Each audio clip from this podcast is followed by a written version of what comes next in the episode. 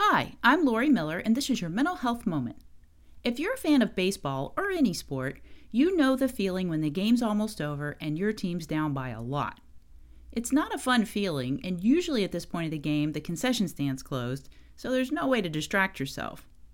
Your team's down by six runs, and it's the bottom of the eighth inning.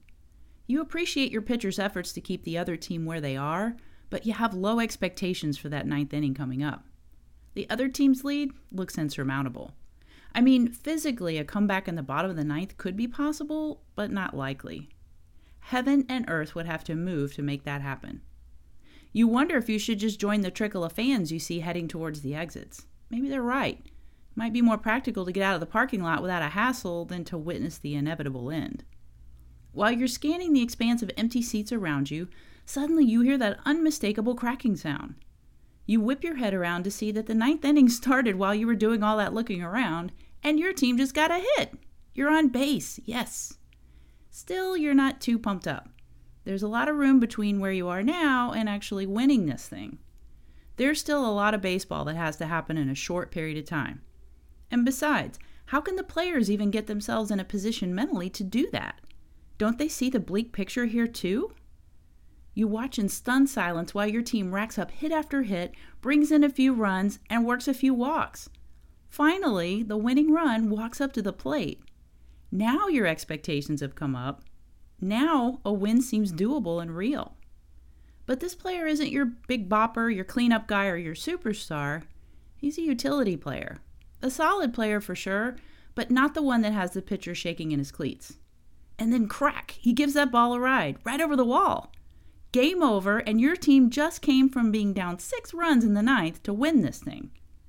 The remaining true fans like you rise to their feet, high fiving everyone in sight and saying, How, oh, yeah, you knew it all along. Your team just moved heaven and earth, apparently. While you were gazing around trying to figure out when to leave the ballpark, your team was focused on winning. Kind of. All teams would say they focus on winning. But your team understood that winning is simply the result of each player taking care of his own at bat. What does that mean?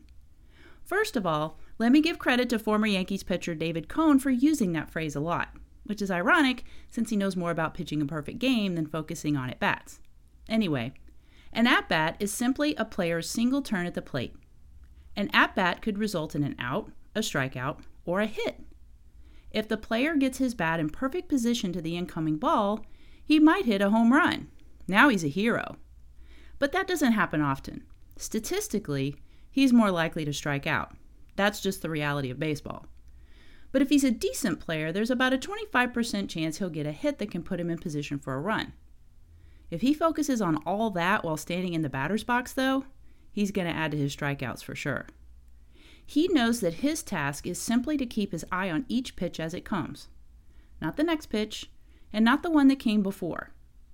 And he's certainly not thinking about his teammates at bat just before him, or whether or not the next batter will bring it home like a hero. That's not how you keep your head together when it looks hopeless. He's focused on being in his box, with his pitch, in his present moment. He's doing his very best to take care of what he's responsible for. He's taking care of his own at bat. The winning part isn't really up to him. How do you handle your days when you're in a deep hole with no way to win outside of heaven and earth? Do you trust in your ability to take care of what you can take care of? To keep your eye on what you know and trust your training? Do you focus on what you bring to the plate in this moment for this situation and just execute that? It's easy to lose sight of all that when you feel like there's no way you can win.